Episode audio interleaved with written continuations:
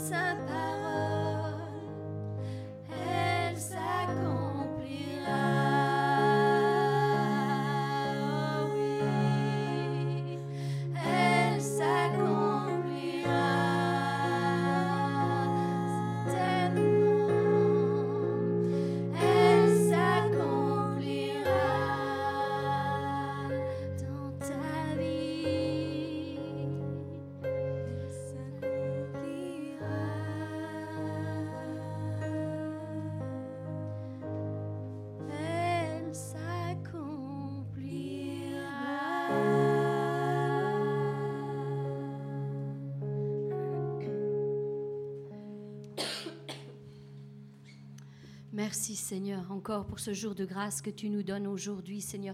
Merci Seigneur pour ces moments que nous pouvons passer Seigneur dans ta présence Seigneur. Et oui, nous croyons Seigneur que toute parole que tu as prononcée sur nos vies Seigneur s'accomplira en temps et en heure Seigneur. Nous voulons Seigneur encore Seigneur vraiment diriger nos regards Seigneur uniquement sur toi Seigneur et non sur ce que nos émotions nous disent Seigneur, non sur ce que nous voyons de nos yeux parfois Seigneur qui souvent est le contraire de ce que tu nous as annoncé.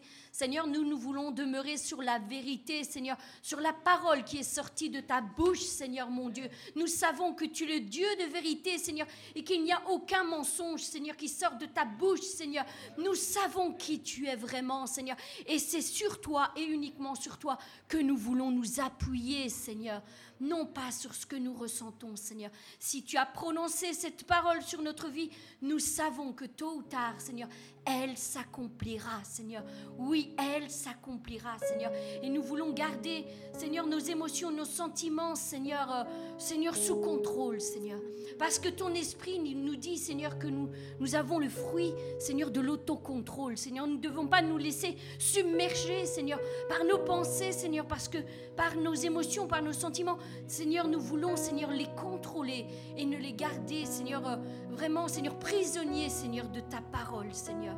Seigneur, que toute chose que tu as prononcée sur la vie de mon frère, sur la vie de ma sœur, qu'elle puisse s'accomplir, Seigneur.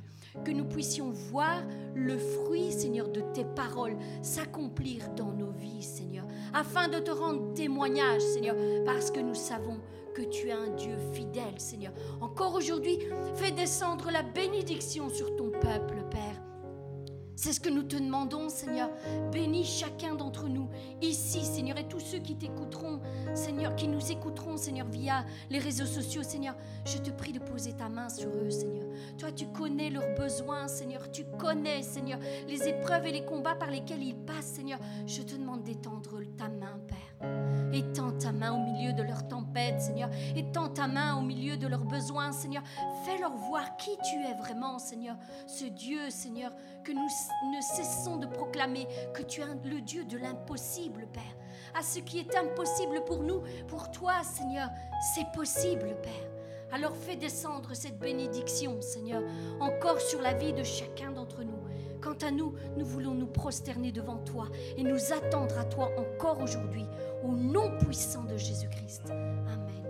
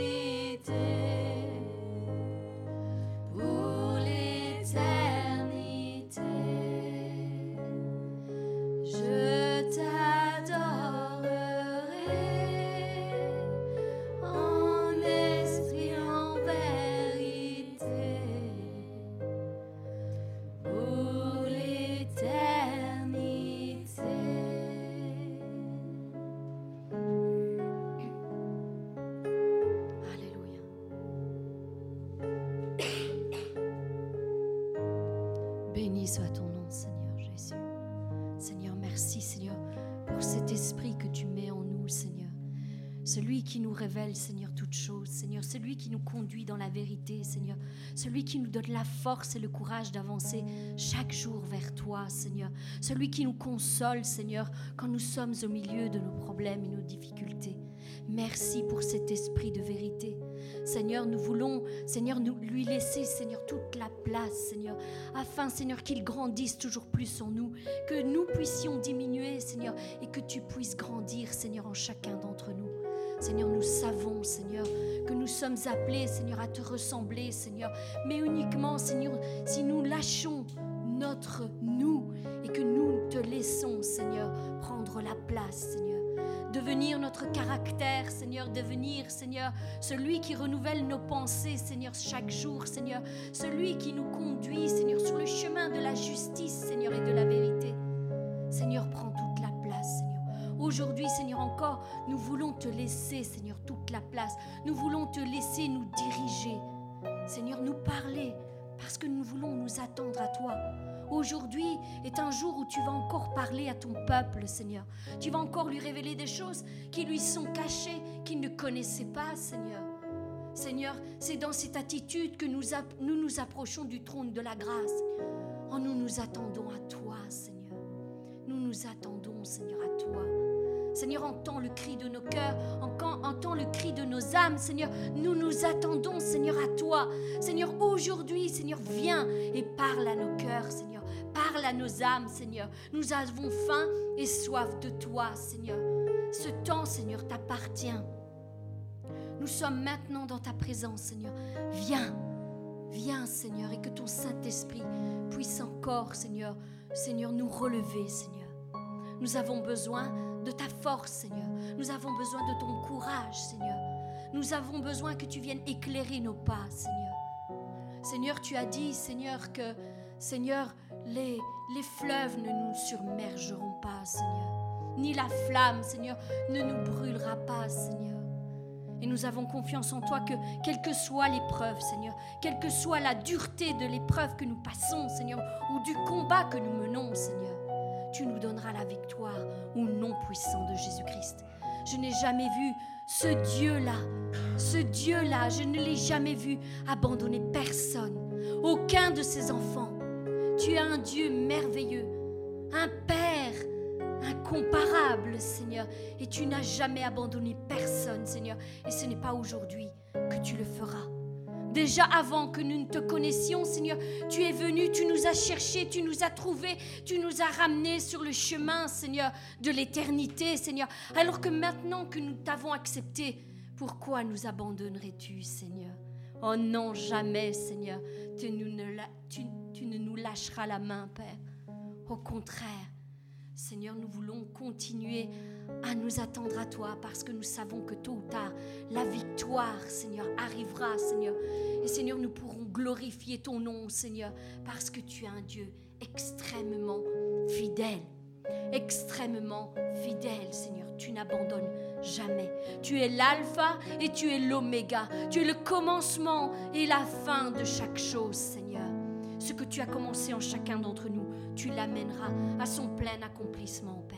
Agis encore aujourd'hui avec puissance et autorité dans chacun de nous, Seigneur, au nom puissant de Jésus-Christ.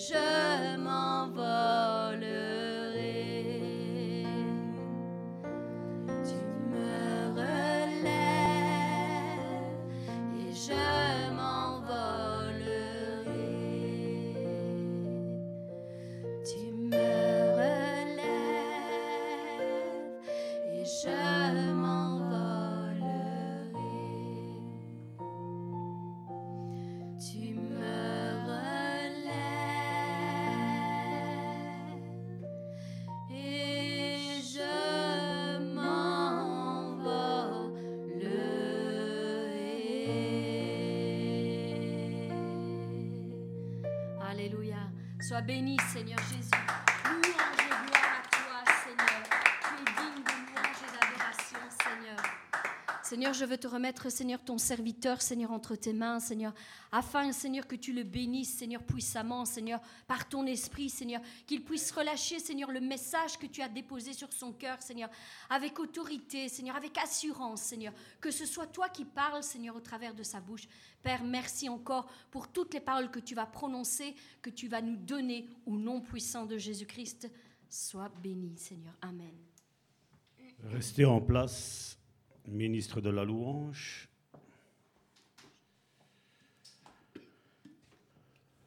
Depuis ce matin,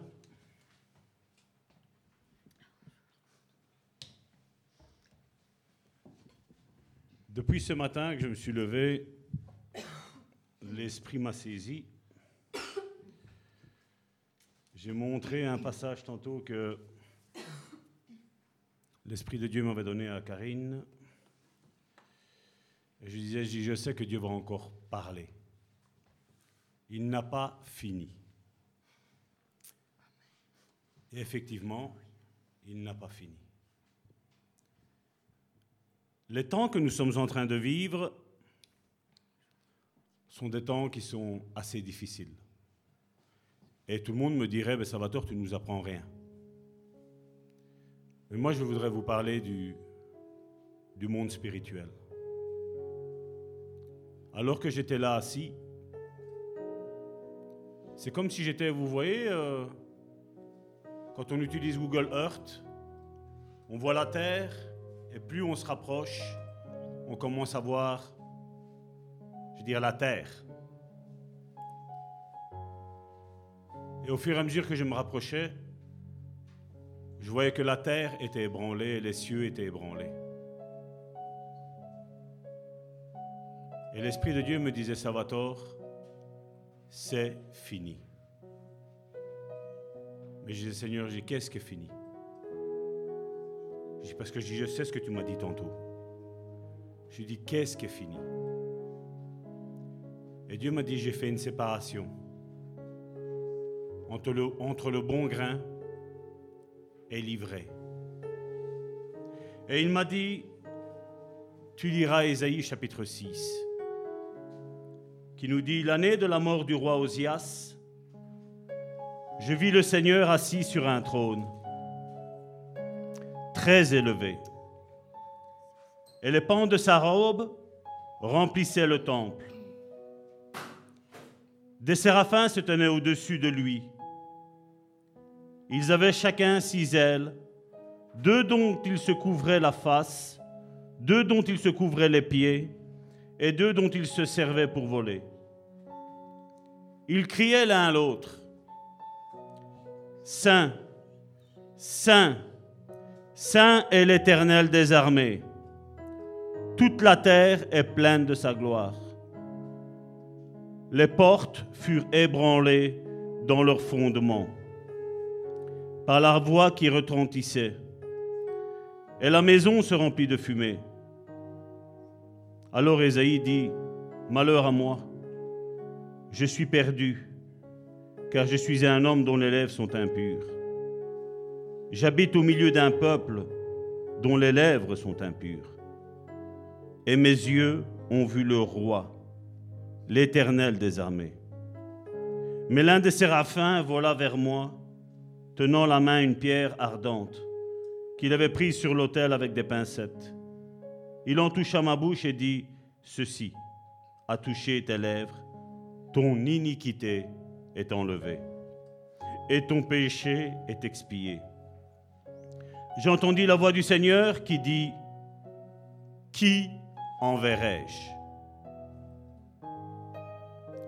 Qui enverrai-je? Et qui marchera pour nous? Je répondis, Me voici, envoie-moi. Il dit alors, Va et dis à ce peuple, vous entendrez et vous ne comprendrez point. Vous verrez et vous ne saisirez point.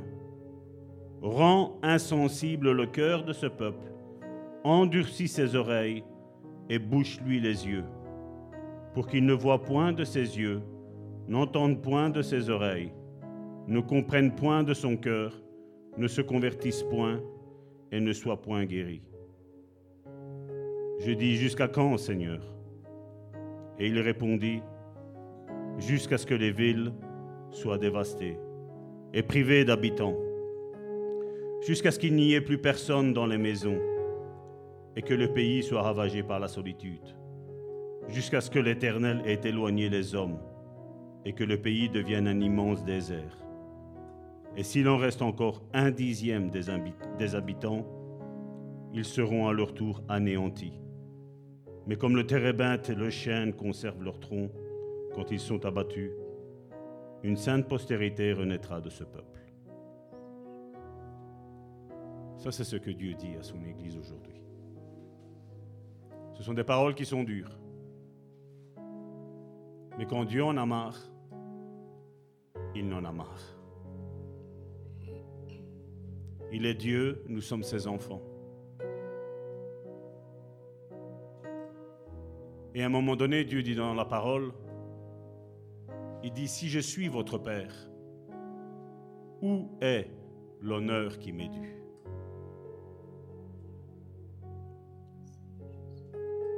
Vous voulez que je vous lise ce que ce matin, quand j'étais à la maison, le Seigneur m'a donné encore? C'est Apocalypse chapitre 3 à partir de verset 7. Et il dit ça, c'était pour vous, mes enfants. Église le bon samaritain.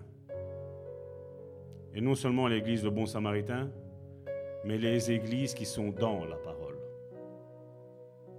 Et il dit, écrit à l'ange de, de Philadelphie, voici ce que dit le Saint, le véritable, celui qui a la clé de David, celui qui ouvre et personne ne fermera, celui qui ferme et personne n'ouvrira.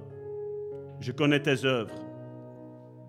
Voici, parce que tu as peu de puissance et que tu as gardé ma parole et que tu n'as pas renié mon nom, j'ai mis devant toi une porte ouverte que personne ne peut fermer. Voici, je te donne ceux de la synagogue de Satan, qui se disent juifs ou qui se disent chrétiens et ne le sont pas, mais qui mentent. Voici, je les ferai venir se prosterner à tes pieds et connaître que je t'ai aimé.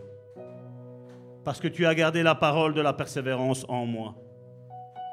Je te garderai aussi à l'heure de la tentation qui va venir sur le monde entier, pour éprouver les habitants de la terre. Je viens bientôt. Retiens ce que tu as afin que personne ne prenne ta couronne. Celui qui vaincra, je ferai de lui une colonne dans le temple de mon Dieu, et il n'en sortira plus. J'écrirai sur lui le nom de mon Dieu, et le nom de la ville de mon Dieu, de la nouvelle Jérusalem, qui descend du ciel d'auprès de mon Dieu. Et mon nom nouveau, que celui qui a des oreilles entende ce que l'Esprit dit aux églises. Vous savez, dans l'Ancien Testament, Dieu avait pour habitude d'aller chercher un berger. Un berger qui était solitaire. Un berger qui prenait soin de ses brebis, qui surveillait ses brebis, qui protégeait ses brebis. Et quand Jésus est venu, beaucoup ont pensé, surtout du côté des pharisiens, des sadducéens, les religions de l'époque, ils pensaient que quand Jésus allait venir, il allait choisir des bergers. Mais Jésus n'est plus venu chercher des bergers. Jésus est venu chercher des pêcheurs de poissons. Dieu a compris quelque chose avec l'être humain. Et que l'être humain, a besoin de communion. Parce que l'être humain est faible, est fragile.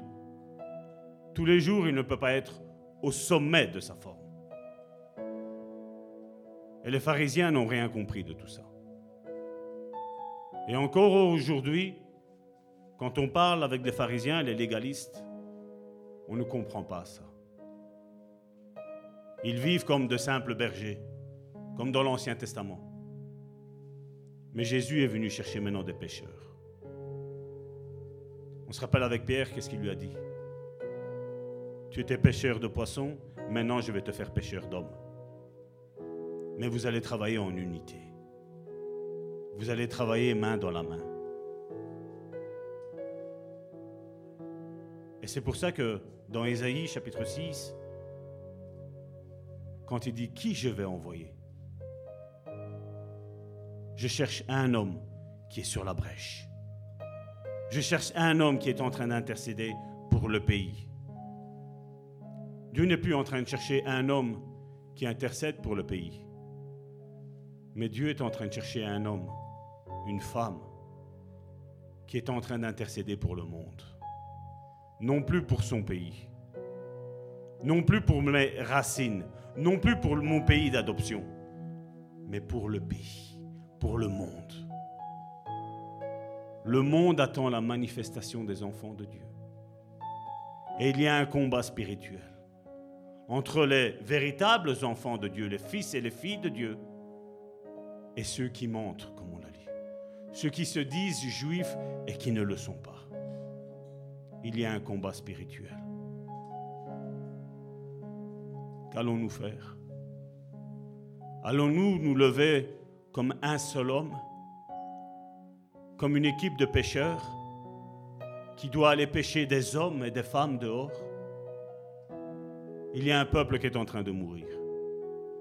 Comme il était mis et comme on l'a lu dans Ésaïe chapitre 6, inutile d'aller chercher les religieux, c'est fini pour eux.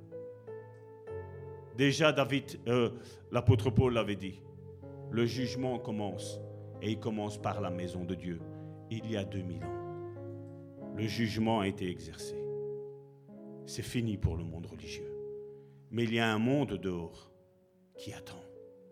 Nous avons des frères et des sœurs qui aujourd'hui encore ne sont pas nos frères et nos sœurs, qui nous attendent, qui attendent le, le message de la bonne nouvelle.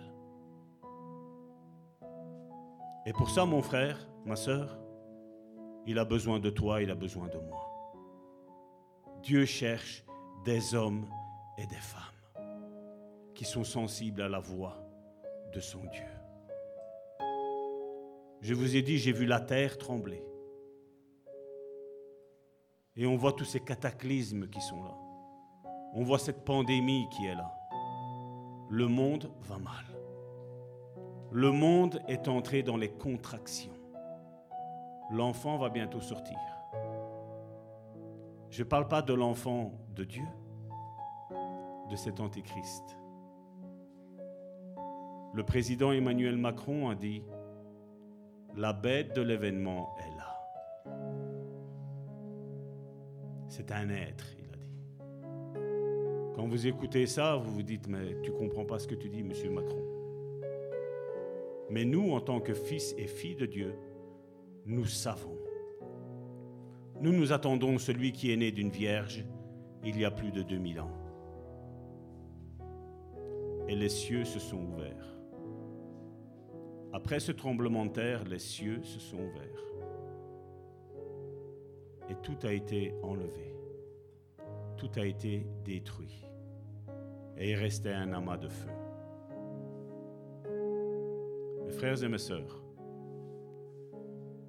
le temps prophétique que nous vivons est un temps où nous ne pouvons plus rester à gauche et à droite, mais restons sur le chemin que Dieu nous a donné. Ne nous en écartons ni à droite ni à gauche, la Bible nous dit. Il y a deux chemins, un étroit et un large. Il y a deux portes, une étroite et une large. Et Jésus a dit dans la parabole, il y en a beaucoup qui vont emprunter le chemin large. Il y en a beaucoup qui vont rentrer par la porte large. Mais le véritable reste sur le chemin étroit et la porte étroite. Jésus revient. Ce n'est plus le temps de jouer. Nous avons tout intérêt à garder nos yeux sur ce merveilleux livre, la Bible. Si on ne sait pas lire, si on n'arrive pas à se concentrer, aujourd'hui nous savons écouter même la Bible. Nous n'avons plus d'excuses, mais restons dans le chemin que Dieu nous a mis. Ceci est un temps prophétique qui va faire mal. Très, très mal. Comme Moïse a été persécuté, comme Jésus a été persécuté, comme Joseph a été persécuté, nous serons persécutés. Mais la bonne nouvelle, c'est que nous avons la victoire. Parce que Jésus garde ses enfants, ses frères et ses sœurs qu'il aime tant et qu'il chérit tant. Au nom de Jésus. Merci mes sœurs.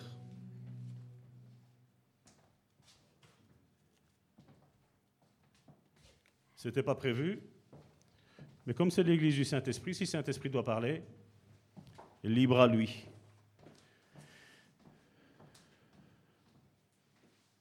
Donc nous allons continuer notre thématique sur avoir le cœur de fils, le cœur de fils et de fille de Dieu, en étant obéissant à notre Dieu, comme nous l'avons, nous l'avons eu. Et donc nous avons vu, et je vous avais dit la semaine dernière, comme devoir, il fallait lire lequel passage? Luc Il y a un 5. C'est 15. Luc 15, que nous allons prendre tout de suite. Luc 15, à partir du verset 11 jusqu'au verset 32, c'est la parabole du fils prodigue qu'on appelle.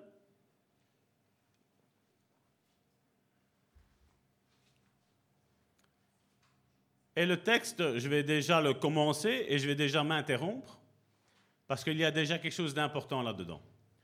Comme je vous ai dit, moi j'aime bien lire, j'aime interpréter et j'aime vivre la parole.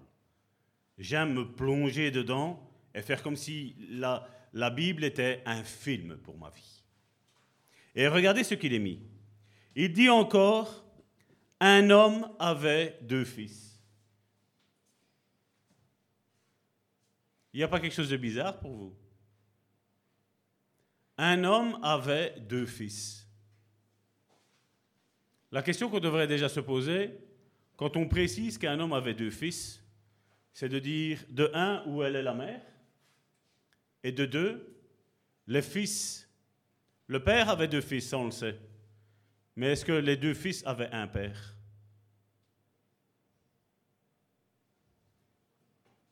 Si la Bible précise qu'un père avait deux fils, normalement je sais que la Bible elle est complète.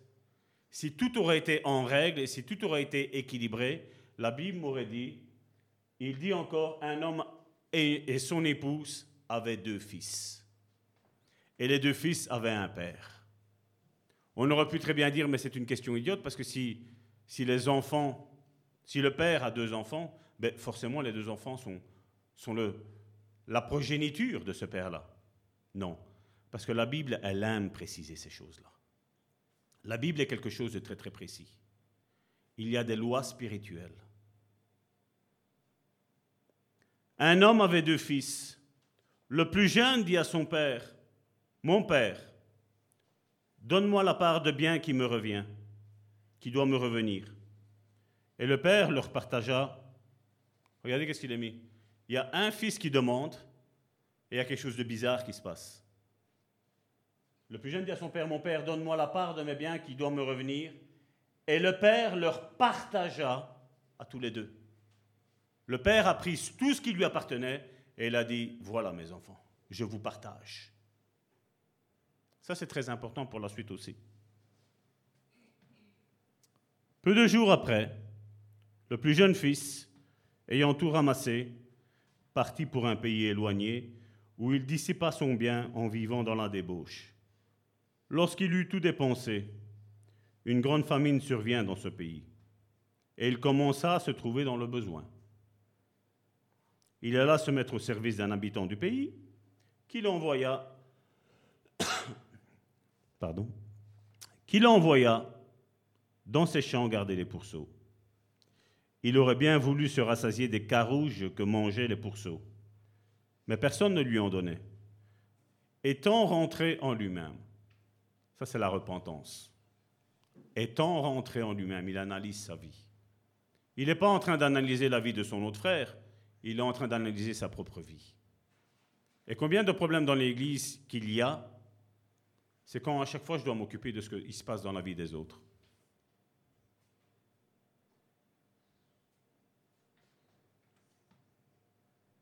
Étant rentré en lui-même, il se dit, combien de mercenaires chez mon père ont du pain en abondance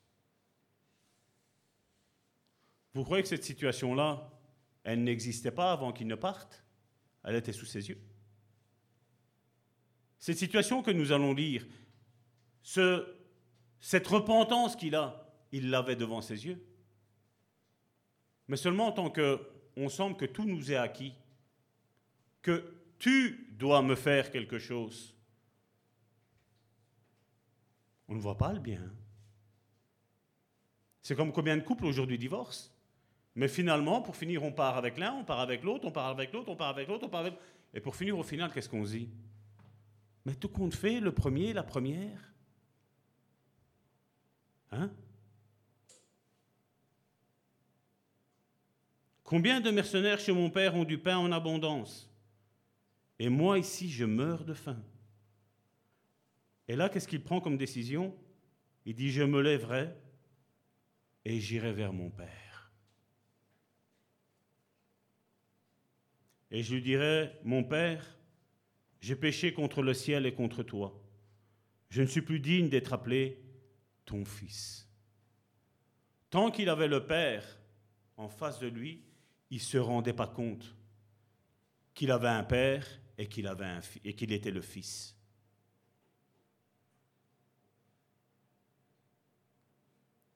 Traite-moi comme l'un de tes mercenaires, ou traite-moi comme l'un de tes esclaves. Et il se leva et alla vers son père. Comme il était encore loin, son père le vit et fut ému de compassion. Je ne sais pas vous, mais est-ce que vous êtes du matin jusqu'au soir devant votre porte en train de regarder si quelqu'un est en train d'arriver? Moi, je vais vous dire non. Je ne sais pas vous. Mais là, le Père était sur le seuil de la porte jour et nuit et il attendait que son fils qui était parti, qui savait ce qu'il allait faire. Il savait comment était son fils. Il savait que son fils avait qu'une seule chose, c'est qu'il avait le monde dans son. Il savait dans quel état il allait revenir. Le père aurait pu très bien dire, ben, quand mon fils va venir, tu vas voir, on va mettre les points sur les i. Je vais le, le balancer dehors. Je vais lui dire que ce n'est plus sa maison. Est-ce qu'il avait droit? Il avait droit. Mais le père n'a pas réagi comme ça. Le père était en train d'attendre. Et quand il a commencé à voir son fils, il fut pris d'une compassion. Il y a quelque chose qui a saisi le cœur du père. Il courut se jeter à son cou et le baisa. N'oublions pas que c'est la culture juive. N'oublions pas que cet enfant était en train, de surveiller des porcs. Vous imaginez l'odeur qu'il avait? Le père n'a même pas regardé la puanteur que son fils avait. Il l'a serré contre lui et il l'a même, la Bible nous dit, embrassé, il le baisa.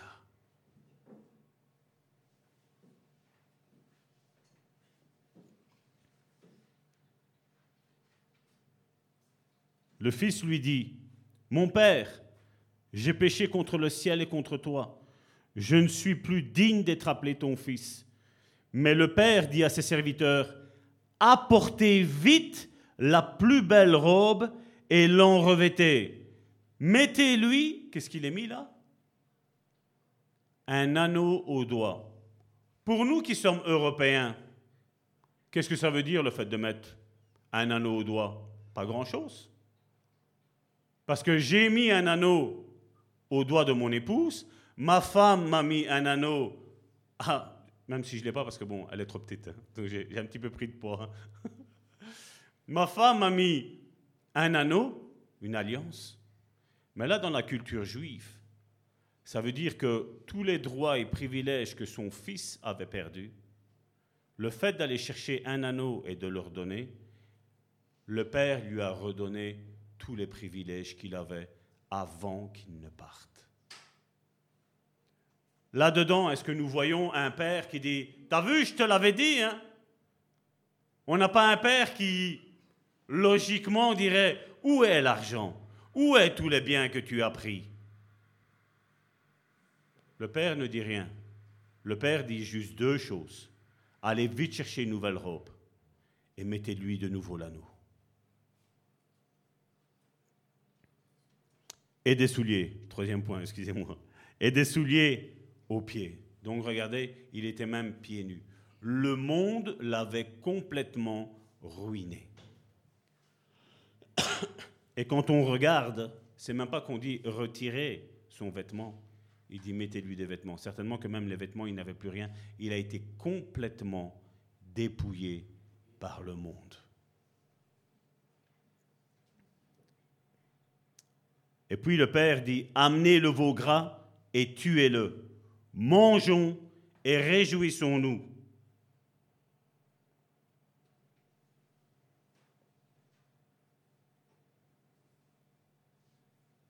Car mon fils que voici était mort, et il est revenu à la vie. Il était perdu, et il est retrouvé. Et ils commencèrent à se, se réjouir. Or le fils aîné était dans les champs. Lorsqu'il revint et approcha de la maison, il entendit la musique et les danses. Il appela un de ses serviteurs et lui dit ce que c'était. Ce serviteur lui dit, Ton frère est de retour. Et parce qu'il l'a retrouvé en bonne santé, ton père a tué le veau gras. Normalement, je ne sais pas moi. Ton propre frère revient de son péché, de sa vie de débauche, de sa mauvaise mentalité qu'il avait tu devrais te réjouir. Et là, nous avons un fils aîné qui se met en colère. C'est quelque chose de normal, n'est-ce pas? Il s'est mis en colère pourquoi? Parce que quand ce frère-là, qui était perdu, a dit, Papa, donne-moi mon héritage, le père, nous l'avons vu, qu'est-ce qu'il a fait? Il a donné aussi bien à l'un et à l'autre l'héritage. L'héritage, il l'avait, mais comment encore le fils aîné vivait? On l'a lu. Il était encore dans les champs. La Bible nous a précisé, et on l'a lu, il a dit que quand il a entendu les danses et la musique et tout ça, il a appelé un de ses serviteurs, un de ses esclaves. Il était fils, le fils du Père, le fils du roi, le fils de Dieu.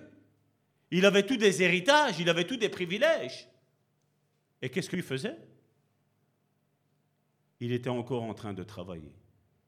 Il était encore en train de vivre comme un esclave et lui-même va se déclarer comme ça.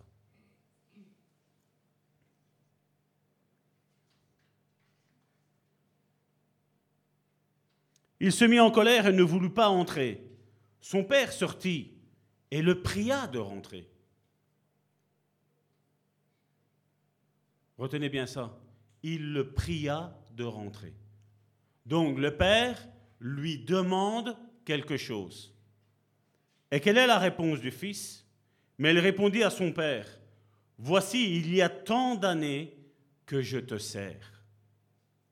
Et ce mot qui est là, je te sers, vient du verbe doulos en grec, qui veut dire je te sers comme un esclave.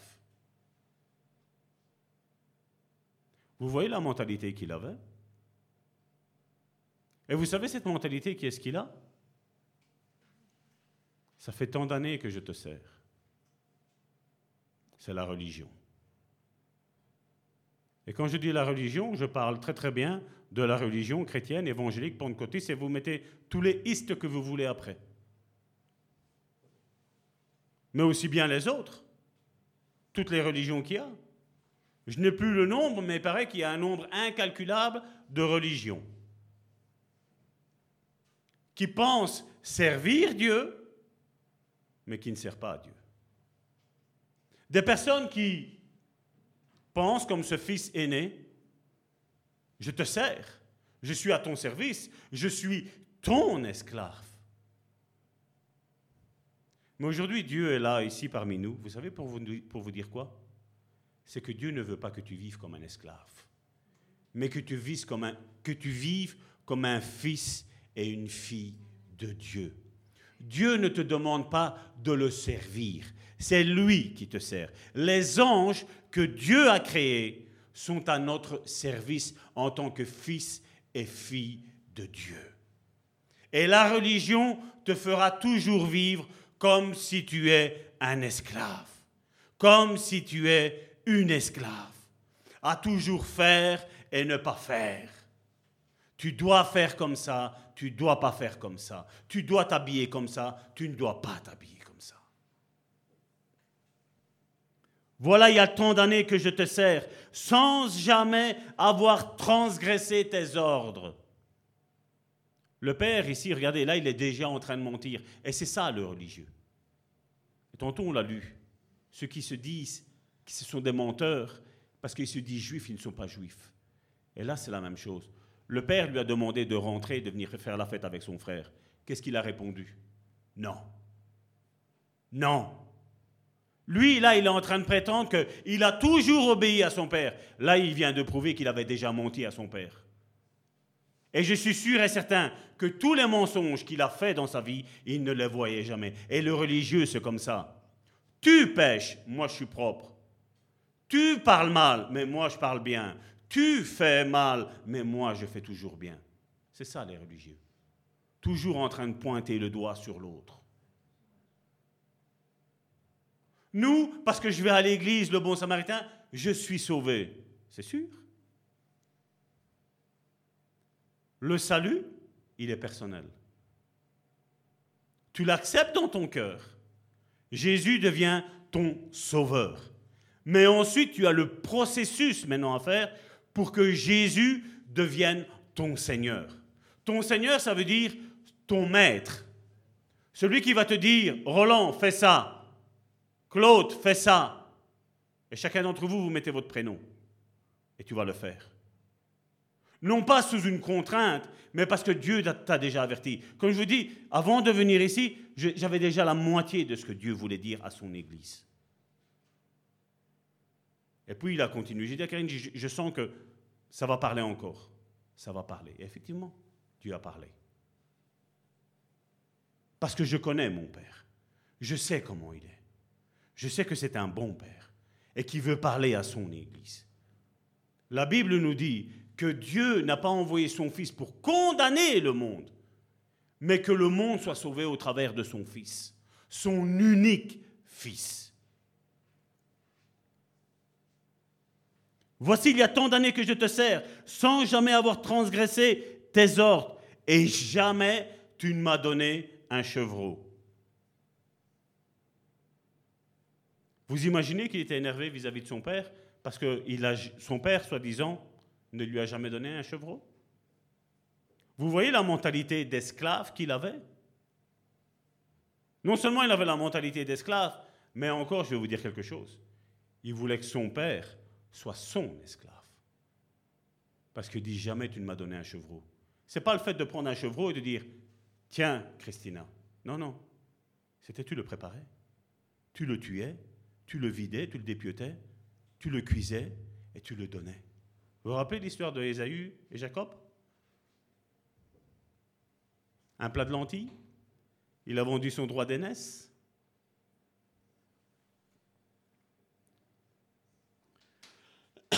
Pardon. Tu ne m'as pas donné un chevaux pour que je me réjouisse avec mes amis. Et quand ton fils, c'est-à-dire son frère, et quand ton fils est arrivé, celui qui a mangé ton bien avec des prostituées, j'aurais été là, j'aurais dit, mais qu'est-ce que tu en as cirer de ce qu'il a fait avec l'argent de son héritage? Le père a partagé aussi bien à l'un et à l'autre l'héritage.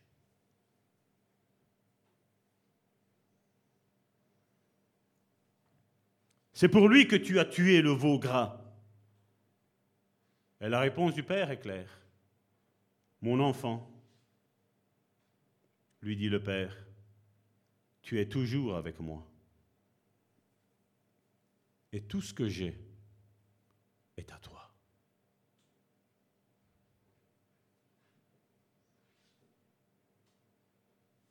Qu'est-ce que ça veut dire ça, tout ce que j'ai est à toi? C'est comme je vous l'ai dit il y a une semaine ou deux semaines d'ici. Mes enfants, c'est pas que chaque fois qu'ils doivent aller chercher quelque chose au frigo ou à la cave où il y a nos, nos réserves, c'est pas qu'ils disent Papa, maman, je prends ça. Qu'est-ce que les enfants font? Ils se lèvent, ils vont chercher ce qu'ils veulent, ils font ce qu'ils veulent, à un certain âge. Hein. Pas demander aux enfants de commencer à se cuire des œufs, une omelette. Mais dans toute logique, l'enfant se lève et se sert.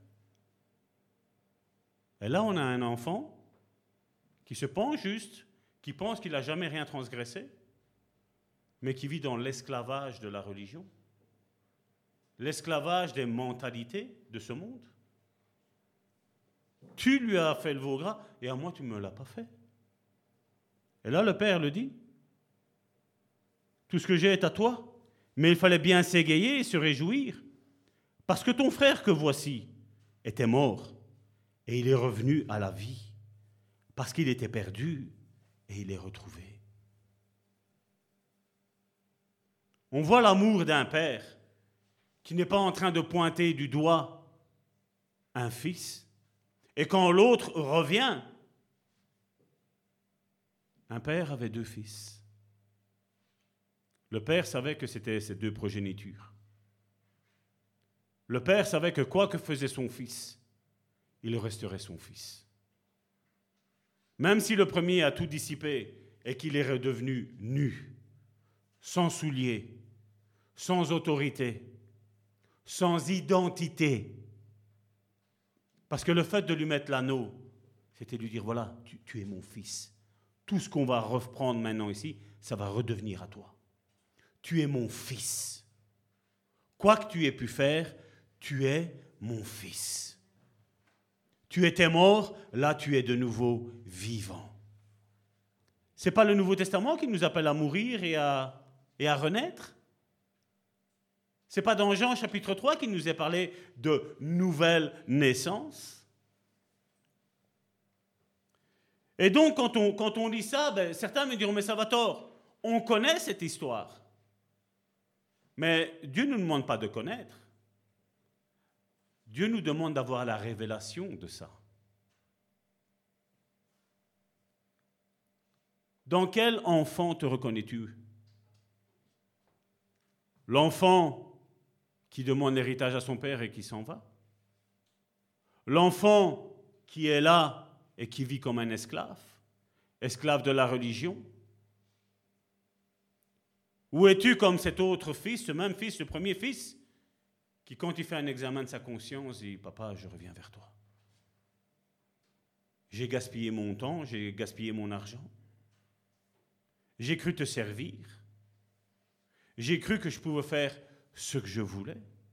J'ai cru que je pouvais être libre sans avoir ton autorité sur ma vie.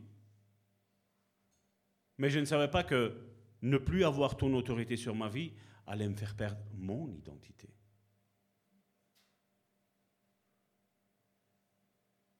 Dans lequel de ces, ces deux frères, mais il y a trois situations différentes.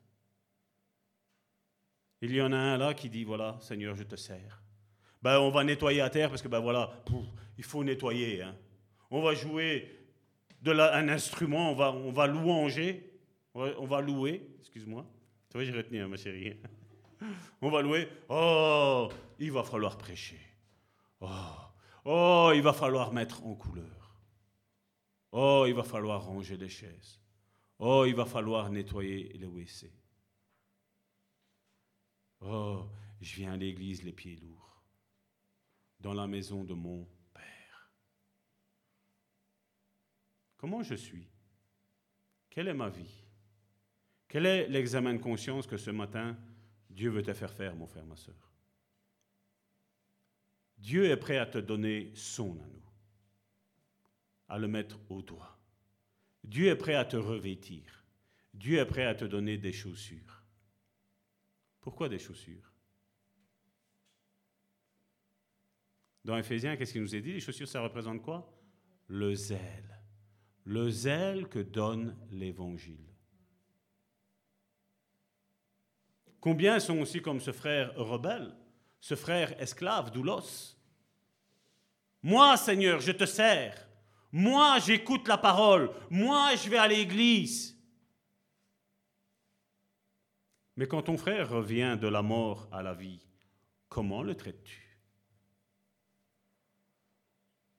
Es-tu au courant que ton frère, ta sœur est ton frère et ta sœur? Es-tu au courant de ça? Si ton frère revient ou ta sœur revient d'un chemin détourné, d'un chemin escarpé, il redevient ton frère. Le Père va lui donner l'anneau. Il ne le rejette à personne, quoi qu'il ait pu faire. Qu'est-ce qu'elle dit la religion? Tu quittes cette église, c'est fini, tu es mort. Nous avons la science infuse. Sommes-nous des dieux? La Bible dit qu'il n'y a qu'un seul Dieu. Et on voit donc, comme je le disais, dans Luc chapitre 15, verset 29, mais elle répondit à son père, Voici, il y a tant d'années que je te sers du grec douléo, sans avoir jamais transgressé tes ordres, mais tu m'as pas donné de chevaux pour que je me réjouisse. Et le père, qu'est-ce qu'il répond au verset 31 Mon enfant, lui dit le père, tu es toujours avec moi. Et tout ce que j'ai est à toi. Le religieux a aussi, malgré sa méchanceté, malgré sa dureté de cœur, il a un héritage et il n'en prend pas possession. Combien ici savent qu'ils ont un héritage et ils n'en prennent pas possession? Vous voyez comment on peut devenir religieux aussi? Le fait d'avoir un héritage et ne pas le prendre. Le fils aîné a reprimandé son père de l'avoir traité comme un esclave. Mais le père ne voulait pas traiter comme ça. Parce que moi, je suis sûr et certain que si le fils aîné aurait eu une intimité avec son père, son père lui aurait dit, mon enfant, pourquoi tu es dans le champ? Tu es l'héritier, on a des serviteurs qui sont là. Un les a appelés même les mercenaires. C'est à eux à travailler. Toi, en tant que fils, reste à la maison. Regardons comment on peut faire épanouir la société. Regardons comment on peut faire épanouir l'Église. Regardons comment nous pouvons faire épanouir mon autre frère. Regardons comment je peux faire épanouir mon autre sœur. Regardons à ça. Vous voyez le manque d'intimité qu'il y a? Et la religion, c'est ça. C'est qu'on pense faire des choses pour être sauvé, alors que tout est grâce. Nous n'avons plus rien à faire. Mais maintenant, comme Jacques le dit, parce que nous sommes sauvés, nous allons nous mettre à l'œuvre pour l'œuvre de Dieu. Pour aller chercher les âmes qui sont en train de souffrir dehors. Malheureusement, à cause de nos théologiens contemporains que nous avons aujourd'hui, ça ne nous est plus possible. Pourquoi? Parce qu'on te dit de descendre les escaliers, aller t'asseoir sur ta chaise et tu ne bouges plus. Mais cette Église n'a pas cette prétention. Cette Église a la prétention que toute personne qui est assise ici, ou toute personne qui écoute sur les réseaux sociaux, a une capacité. Il a même une identité. Il est fils et fille de Dieu. Et nous, c'est ce que nous enseignons. Et on voit que la Bible ici nous enseigne ces choses afin que nous faisions une introspection de notre vie. Ça ne sert à rien que j'analyse la vie de ma, femme, ou de ma fille, ou de mes enfants, ou de, ou de vous. La Bible me dit que je dois m'examiner moi-même. Je m'examine. Salvatore, qu'est-ce qui ne va pas dans ta vie? Ah, certains pensent que parce qu'on est pasteur, parce qu'on a un ministère, parce que beaucoup sont à la course au ministère. Et quoi? Vous savez que dès qu'on nomme quelqu'un dans un ministère, il y a la protection de Dieu, ça c'est sûr et certain. Mais je vais vous dire aussi une chose. Il y a un démon qui est attaché. Un démon qui est là pour faire tomber, pour faire chuter. Et si on court au ministère et qu'on n'est pas assez adulte pour entrer dans le ministère, la chute va arriver. Regardez ce qui est en train de se passer. Ici, cette année-ci, en 2020, j'en ai connu deux. Deux grands scandales. Une personne qui, doit, qui est en prison et une personne qui doit rentrer en prison mais qui est fugitive. Mais on sert Dieu. Hein. Avant ça, on prêchait Avec Dieu, tout est possible. Hein. Mais seulement, comme je dis, il y avait quelque chose, moi, qui, euh, Karine et moi, ça nous faisait tiquer. Vous savez, c'est quoi? L'argent. L'argent. Et les deux là, c'est l'argent. Mais il y en a un des autres deux, c'est l'autre qui domine ce monde, c'est le sexe. Parce qu'on est en autorité, on se croit tout permis. Est-ce que Jésus a abusé de quelqu'un? Est-ce que Jésus a oppressé quelqu'un? Jésus, quand il avait quelque chose à dire, il le disait. Mais ça s'arrêtait là. Et c'est ce que Dieu nous appelle à faire. Et tout est gratuit, exactement. Et aujourd'hui, je crois que ce matin, que Dieu nous demande de nous regarder notre propre cœur et de dire, est-ce que je vis comme un fils ou une fille? Et non pas comme un esclave. Et non pas comme un rebelle. Non pas comme quelqu'un qui sait tout. Parce que certains me disent, Salvatore, j'aimerais bien avoir la connaissance que tu as. Et j'ai dit, tu sais, je ne suis pas encore arrivé. Et je sais que jusqu'à mon dernier jour ici-bas sur cette terre, j'apprendrai encore. Parce que je n'ai aucune prétention. Aucune, et je n'en aurai jamais. Donc aujourd'hui, Dieu veut que nous regardions notre cœur si nous avons un cœur de fils et que nous jouissions de l'héritage de notre Père céleste ou bien si nous sommes esclaves du monde, ou esclaves du péché, de la loi, comme ce deuxième fils. Je t'ai toujours obéi. Mais là, tu es en train de me désobéir. Le père pourrait dire à son enfant. Parce que je viens te demander de rentrer et tu me dis que non. Je te demande d'aimer ton frère et tu es en train de le haïr. Tu es en train d'animer de l'amertume vis-à-vis de lui. Alors qu'il ne t'a rien fait, parce que j'ai pris l'héritage et je vous l'ai donné à tous les deux. Tu n'as pas à être jaloux, parce que j'ai bien partagé. C'est pas vrai? Est-ce que c'est pas plus clair un petit peu cette, euh, cette parabole du fils prodigue? Quel est mon comportement, moi, Salvatore? Proverbe chapitre 6, verset 23 nous dit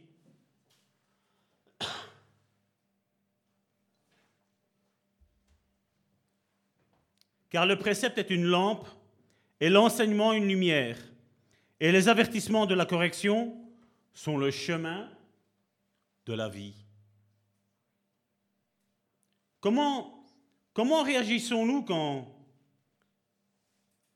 quand Dieu nous reprend? Quand Dieu dit, ça va tort, là, t'as mal fait.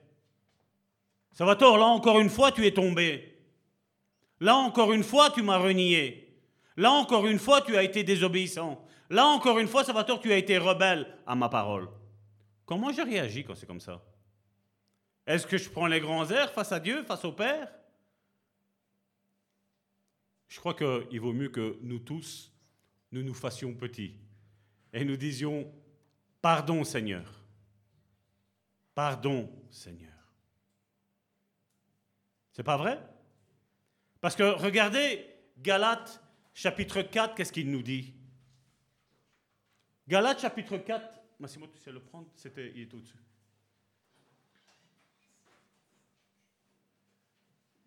Galates chapitre 4, versets 6 et 7. Et parce que vous êtes fils, Dieu a envoyé dans nos cœurs, donc dans ton âme, Dieu a envoyé l'esprit de son fils. Alors moi, quand aujourd'hui je rencontre certains ministres de Dieu, entre guillemets, qui me disent non, un chrétien peut faire tout ce qu'il veut. Moi, je dis, la Bible, elle me dit que Dieu a envoyé dans mon cœur l'esprit de son Fils. Et l'esprit de son Fils, si je me souille, qu'est-ce que je fais de l'esprit de, son Fils? Je le souille. Et malheureusement, après aujourd'hui, on voit comment l'église, elle tourne. Une église qui est sans force. Tu demandes la guérison, il n'y a rien qui arrive. Tu demandes la délivrance, ah, il y a la personne qui est un petit peu émotionnelle, un petit peu. Comme une fois, j'ai rencontré, il y avait un pasteur qui était ministre de la délivrance, entre guillemets, où la personne, il a commencé à prier pour la personne, la personne a commencé à se manifester. Et puis on m'appelle, on me dit, Salvatore, viens, viens prier pour cette personne-là. À un moment donné, euh, je sais pas, j'ai un petit peu de discernement des esprits. Je dis, attends, lève-toi. Et tout de suite, on arrête de se manifester. Dès que tu parles, on arrête de se manifester. Je dis, qu'est-ce que tu fais? Ah, mais je bouge pour que les démons y sortent. Tu as besoin de faire ça? Tu as besoin de faire ça? Et nous voyons aujourd'hui le spectacle évangélique que nous avons aujourd'hui malheureusement. Mais l'Église n'est pas un spectacle. Nous sommes en train de faire des choses sérieuses. Ou comme je dis, l'Esprit de Dieu, même si certains ne le voient pas, il bouge dans son Église. À ce moment où tu es en train d'écouter la parole de Dieu, que je suis en train de te donner, ou quand c'est au travers de la louange, il y a des choses qui se passent dans ta vie. Parce que Dieu connaît ta souffrance. Dieu connaît la souffrance de chacun de ses enfants. Et ce n'est pas à moi à te juger. Ce n'est pas à moi à te critiquer. Mais nous sommes là les uns les autres pour nous encourager et pour nous fortifier. Pour nous dire, mon frère, ma soeur, dans la situation dont tu t'es mise, on va prier, Dieu va agir. Parce que Dieu est un bon Père. Et comme nous l'avons dit la semaine dernière, combien n'ont plus de repères? Parce qu'il y a eu un père qui les a abandonnés, une mère qui les a abandonnés, un père qui a été violent, un père qui a été absent. Il y a eu une fois dans ma vie, une fois jusqu'à aujourd'hui, où j'ai rencontré une sœur qui m'a dit, voilà, mon fils m'a dit que je l'ai trop aimé, je l'ai trop protégé. Une fois. Mais la majeure partie, quand on aide des frères et des sœurs avec la relation d'aide, mais combien me disent, mon père m'a pas assez aimé, mon père m'a rejeté, mon père m'a toujours méprisé, ma mère m'a méprisé. Ma mère était une personne qui voulait manipuler ma vie. Combien de fois j'ai entendu ça? Et c'est d'innombrables fois. Comme quand je vous ai raconté l'autre jour, une sœur qui m'a téléphoné qu'elle elle perdait tout son sang. Elle était en train de se vider de son sang, et là, l'esprit, la parole de connaissance est arrivée. Je dis, est-ce qu'il y a de la sorcellerie dans ta famille? Oui, mon père. Mon père revient du champ maintenant parce qu'il a été euh, égorgé sept moutons pour faire un sacrifice. Et plus le père vidait le sang des brebis, plus sa propre fille se vidait. Quand j'ai dit donne-moi le téléphone et passe-moi, passe-moi ton père au téléphone. Ah, j'ai pas été tendre. Karine était là, je crois, si mes souvenirs sont bons. J'ai été autoritaire. Je dis, vous ne voyez pas que votre fille est en train de mourir à cause de tout ce que vous êtes en train de faire? Arrêtez ça tout de suite, demandez pardon là tout de suite. Il était en pleurs. Nos enfants, nous devons les aimer et les chérir.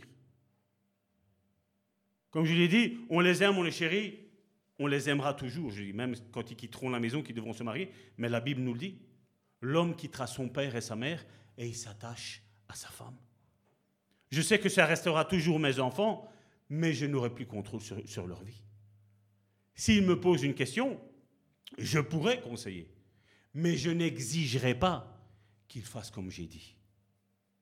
Et s'ils n'obéissent pas, s'ils n'écoutent pas, excusez-moi, s'ils n'écoutent pas ce que je dis, ils feront une erreur, mais ils recommenceront après.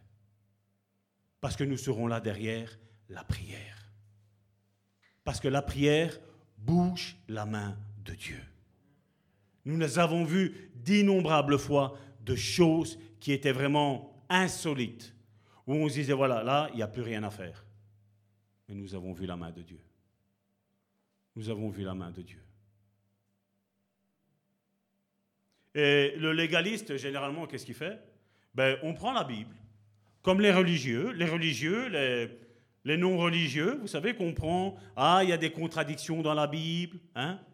Et le religieux, qu'est-ce qu'il fait? Ben, Lui aussi s'utilise de la Bible. Mais je voudrais vous dire, vous vous rappelez quand Jésus a été tenté dans le désert par trois fois? Qu'est-ce que le diable a fait?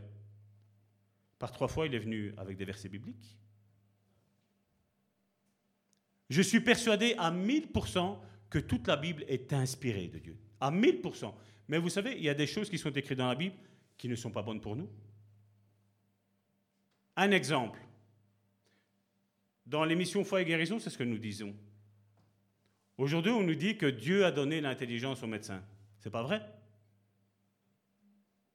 Et un Pierre nous dit que par les meurtrissures de Jésus, nous sommes guéris.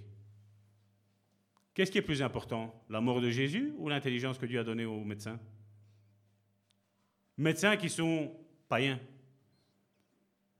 Qu'est-ce qui est plus important? Qu'est-ce qui est plus logique? Je crois que c'est le sacrifice de Jésus. Parce que si nous retirons le sacrifice de Jésus, non seulement il n'y a plus la guérison, mais premièrement, du moins, deuxièmement, il n'y a plus le pardon des péchés. Regardez Job chapitre 5 verset 17. Je vais vous prendre trois passages bibliques que je vais vous démontrer que ce qui est mis là n'est pas bon pour nous. Job chapitre 5 verset 17. Un passage biblique que les religieux utilisent parce qu'ils disent que tout chrétien, c'est tout à fait normal qu'on passe par la maladie. Heureux l'homme que Dieu châtie. Quelle bénédiction, hein, quand Dieu te frappe. Ah ouais. Hein? Heureux l'homme que Dieu châtie. Ne méprise pas la, la correction du Tout-Puissant. Il fait la plaie, il la bande, il blesse et sa main guérit.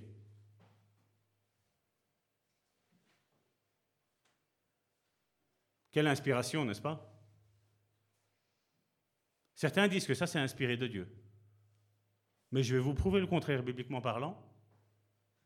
Pas par ma parole, mais par ce que Dieu va dire de cette phrase-là.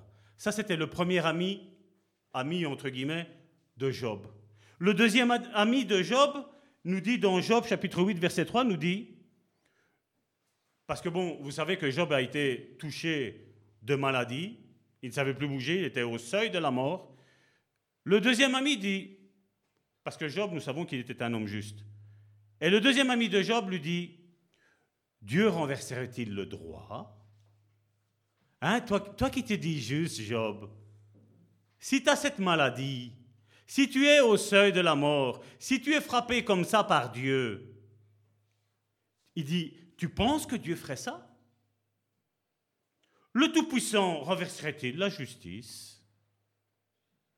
Hein? Toi, Job, toi qui te dis que tu es juste. Parce que Job disait, je ne comprends pas pourquoi je suis frappé comme ça. Et là, il a un deuxième ami qui, à la place de l'encourager, il prend le couteau et on tourne encore. L'autre, il avait déjà bien donné. Et un deuxième coup de couteau. Et puis nous avons le troisième, le troisième ami. Job chapitre 11, verset 6. Toi qui te dis, Job, que tu es sage, et regardez qu'est-ce qu'il dit. Et s'il te révélait les secrets de sa sagesse Hein Tu ne sais pas pourquoi tu es frappé. Mais pourquoi Dieu ne t'ouvre pas l'intelligence? Pourquoi Dieu ne te donne pas de la sagesse pour savoir ce que tu vis, voilà De son immense sagesse, tu verrais alors qu'il ne te traite pas selon ton iniquité, donc la Bible me dit que Job est sans iniquité, c'était un homme droit, un homme juste. Dieu dit à Satan, quand il a dit, j'ai parcouru la terre, Dieu dit, tu as vu mon serviteur Job? Donc Dieu a agréé le chemin chrétien, entre guillemets, donc il n'y avait pas de chrétien, je veux dire, en ce temps-là, mais je vais parler au langage d'aujourd'hui, le langage chrétien de comment Job marchait. Et là, lui dit, mais Dieu ne te traite pas comme ça. Je, sais que tu as péché. Tu, me dis que tu n'as pas péché. En d'autres mots, son ami dit, tu me dis que tu n'as pas péché, mais je sais, tu as péché. Et puis nous avons, voilà pourquoi je vous dis, on peut prendre des versets, ça c'est le légaliste, qui prend des versets comme ça. Et puis regardez ce que Dieu dit. Et donc ça, ça va venir démonter les trois passages que nous avons lus ici. Ce sont trois passages que nous ne pouvons pas prendre pour dire, voilà, Dieu, il nous traite selon notre iniquité. Dieu, il nous frappe. Dieu, il nous fait mal. Hein? Quel, est le père, quelle est la mère qui va faire du mal à son enfant? Même si on vit un monde aujourd'hui où je sais, nous voyons bien en relation d'aide les, cas qu'il y a aujourd'hui. Mais dans toute logique, quel est le père, quelle est la mère qui veut du mal pour ses enfants? Il faut, il faut être fou. Il faut être fou. Malheureusement, aujourd'hui, il y en a encore. Et voilà, Dieu rentre en scène et dit, dans Job chapitre 38, verset 2, Qui est celui qui obscurcit mes desseins par des discours sans intelligence? Vous voyez? Là, dans cette chambre-là, il y avait Job qui était allongé sur son lit en train de mourir et les trois amis. Mais les trois amis ont omis quelque chose, que l'Esprit de Dieu était dans la chambre, là, en train de garder et de protéger. Dieu l'a dit à Satan, tu ne touches pas à sa vie. Tu lui fais ce que tu veux, mais tu ne touches pas à sa vie. Et nous voyons que ça n'a pas été permis à Satan de toucher la vie de Job. Et ça va être comme ça dans ta vie, mon frère, ma soeur. Tu peux avoir des épreuves comme Job, n'importe lesquelles. Dieu te gardera et te protégera toujours. Toujours. Tout concourt au bien de ceux qui aiment Dieu, nous dit Romains chapitre 8, verset 28. La seule question que chaque matin tu dois te poser, c'est est-ce que j'aime Dieu? Et si la réponse est oui, tu peux savoir, mon frère, ma soeur, que tout concourra à ton bien. Même si tu ne le vois pas avec tes yeux, tôt ou tard, tu le verras. Et l'homme en face de vous sait de quoi il parle de ça. C'est ce qui m'a tenu hors de l'eau quand il y avait les flots qui étaient là, quand il y avait le feu qui était là, quand il y avait la tempête. J'avais cette parole qui résonnait chaque matin dans mon cœur. Tout concourt au bien de ceux qui aiment Dieu. Tout. Et je voyais tout le contraire. Je disais, Seigneur, je m'appuie sur ta parole qui ce matin m'a dit que tout concourra à mon bien. Même si je ne le vois pas avec, mes yeux physiques, je veux le voir avec mes yeux spirituel. Je veux le voir. Et puis Dieu dit dans Job chapitre 42 verset 7, après que l'Éternel eut adressé ses paroles à Job, il dit à un des amis de Job, Eliphaz de Théman, ma colère est enflammée contre toi et contre tes deux amis, parce que vous n'avez pas parlé de moi avec droiture comme l'a fait mon serviteur Job. Et donc, vous voyez, on prend des passages bibliques qui sont là en disant, mais non, c'est normal que Dieu frappe. Non, Dieu, c'est Dieu qui, bah oui, tout, tout parent, c'est normal qu'on fait du mal à ses enfants. Et combien sont en train de chercher quand tu as une maladie, à chercher, toi tu as un péché caché, toi. La Bible me dit que moi, Salvatore, j'analyse ma propre vie. Et toi, tu analyses ta propre vie. Je n'ai pas à analyser ta vie. Je n'ai pas à te juger. Je n'ai pas à te critiquer. J'ai juste le droit de t'aimer. Et tu as le droit de m'aimer. Amen. C'est pas merveilleux ça? Rentrer dans l'église et ne pas se sentir pointé du doigt, c'est ce que Dieu veut comme église. C'est ce que Dieu veut comme église. Et comme je disais, nous sommes obligés de nous aimer. D'ailleurs, la Bible me dit que nous devons nous aimer ardemment. Vous savez, c'est quoi ardemment? Et c'est ce qu'il nous dit de Corinthiens chapitre 5, verset 14. Car l'amour de Christ nous presse, parce que nous estimons que si un seul est mort pour tous, tous donc sont morts. Ce que ton frère ou ta sœur te dit, ça ne doit pas te toucher. Pourquoi? Parce que tu es mort. Vous avez vu un mort qui s'offense?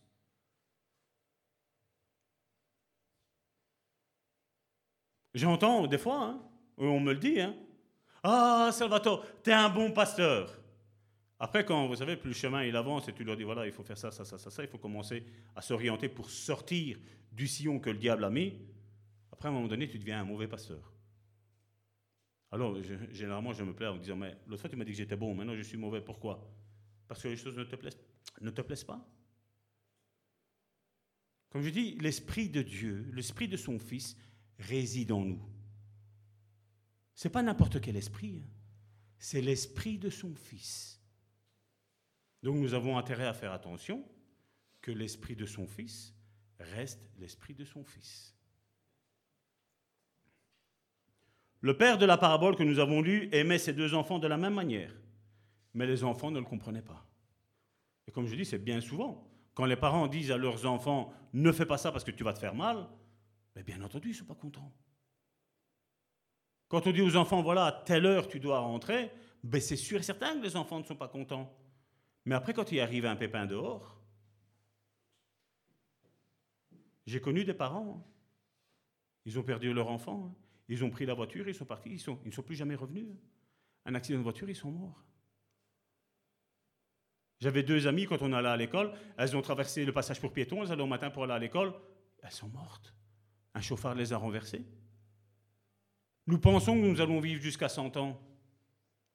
Qui l'a dit?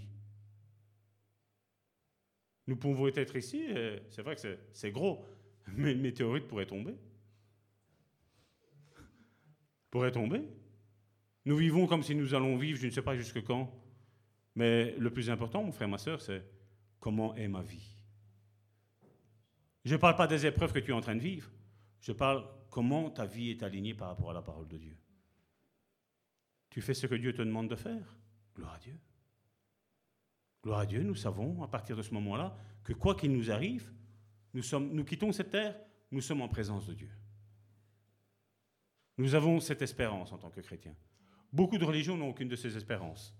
Certains doivent euh, se transformer en hirondelle, en âne, en chameau, en je ne sais pas quoi. Nous, nous savons que si nous quittons cette terre ici, nous sommes là. Une autre religion qui domine ce monde aussi, aussi, ben, eux ne savent pas. Ils sont en train de faire des libations, des jeunes en voiture en voilà, mais ils ne savent pas. Ils ne savent pas si quand ils vont mourir, ils vont être en présence de Dieu. Nous, nous le savons. Parce que nous avons le cœur de fils et de filles de Dieu. Parce que l'Esprit de Dieu réside en nous et l'Esprit de Dieu veut changer ton esprit premièrement, la nouvelle naissance, veut changer après ton âme au travers de la guérison intérieure et puis ton corps. Bien souvent, quand nous, parlons avec des personnes avec euh, cette émission Foyer Guérison, c'est ce que je dis, il y en a beaucoup qui disent Pasteur, prie pour moi pour que ce cancer, il s'en aille. Mais je dis Mais si ce cancer est spirituel, il faut d'abord traiter le spirituel. Et bien souvent, j'aime bien parce que c'est eux qui sont malades et c'est eux qui me disent comment je dois faire. Je dis, écoute, je dis, t'as as prié pour ton corps Oui. Combien de temps Ça fait dix ans que je prie et jamais rien. Non. Je dis, écoute, je on va, on va, on va commencer par le spirituel. Je dis, on va voir. Et étonnamment, combien de témoignages que nous avons En priant par le spirituel, étonnamment, le lendemain, ils sont guéris. Pendant cela, ils ont galéré pendant dix ans. Mais savons-nous faire la différence entre l'esprit, l'âme et le corps? L'Église, je vous dis sincèrement, aujourd'hui, l'Église, dans l'état qu'elle est aujourd'hui, avec les théologiens qu'elle a, elle ne sait plus. On ne sait plus décerner qu'est-ce que l'esprit, qu'est-ce que l'âme et qu'est-ce que le corps. Alors que nous sommes esprit, âme et corps. On ne sait plus discerner. Alors on s'amuse au show. Sors, sors, sors Ouais. L'apôtre Paul aurait été ici, les chartes qu'il avait, la Bible nous dit que c'était un démon qui était là. Ben, l'apôtre Paul serait rentré dans une église ici au XXIe siècle, on lui aurait fait une délivrance.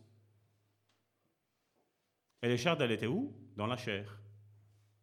Quand on lit des passages que l'apôtre Paul dit Ah, je l'ai livré à Satan afin que l'esprit soit sauvé et que la chair soit détruite, l'Église d'aujourd'hui, elle ne comprend plus ça.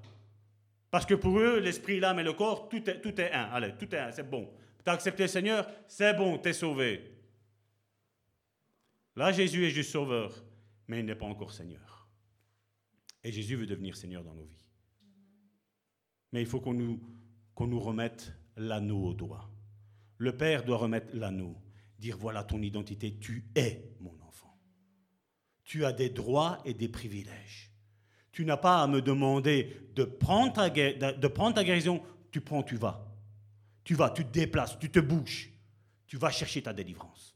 Tu vas chercher ta guérison. Tu vas chercher tout ce que tu as besoin. Tu n'as pas à me demander. Certains sont encore en train de se demander, quand un, frère ou une sœur sont malades, Seigneur, est-ce que tu veux le guérir? Comme je l'ai dit, Jésus est mort pour nos meurtrissures et pour nos péchés et pour notre guérison. Il veut nous guérir. Combien de frères et de sœurs aujourd'hui ont des blessures dans l'âme? Je lisais le, livre de... C'est le fil à plomb, je ne sais plus comment il s'appelle, le, pasteur là. Le fil à plomb. Et euh, à un moment donné, ils étaient en train de faire un, séminaire sur la, sur la délivrance. Et à un moment donné, il y a une, euh, une femme qui rentre. C'était une prostituée. Elle rentre. Et euh, le pasteur prie pour elle. Et à un moment donné, il sent qu'il y a quelque chose qui coince. Et il dit, écoute, euh, viens au bureau, on va parler. Et il dit, qu'est-ce qui se passe? Ben, Elle dit, voilà, je suis prostituée. Et le, le pasteur dit, mais comment comment t'as fait pour en arriver là? Elle fait, je sais pas. Et le pasteur a une parole de connaissance et il dit, parle-moi un petit peu de ton enfance. Ah, elle dit, euh, mes parents, mon père et ma mère étaient extrêmement riches. Et c'était toujours la nounou qui m'élevait. Qui mais alors il fait, mais quel est le rapport que tu avais avec ton père et ta mère? Ben écoute, une fois, euh, mon papa a voulu me faire plaisir, elle fait. Et elle commence à pleurer. Elle fait, mon papa a voulu me faire plaisir. Il fait, qu'est-ce qu'il a fait? Ben, Il fait, j'avais un doudou. Il fait, mais ce doudou, je l'avais tout le temps sur moi. Je voulais pas qu'on le lave.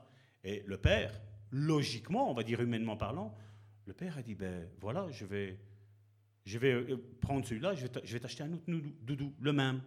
Elle dit, non, en fait, c'est celui-là que je veux. Je ne veux pas un autre. Tu ne le touches pas, papa. Et donc le père, il est resté sur sa position. À un moment donné, la petite dormait. Elle devait avoir 12-13 ans. Elle dormait. Le père, au soir, se dirige dans la chambre de sa fille, prend le doudou de la fille, le vieux, et elle en un nouveau. Et il s'en va. Et le père, sachant ce que la fille allait dire et faire, parce que c'était sa fille, donc il avait une petite connaissance de qui était sa fille, il a brûlé le doudou, l'ancien doudou. Et dit, et ça, ça m'a fait mal.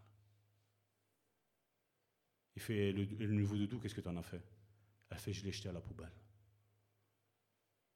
la fille a interprété, son âme a interprété que son père ne l'aimait pas. Et elle est tombée dans la prostitution.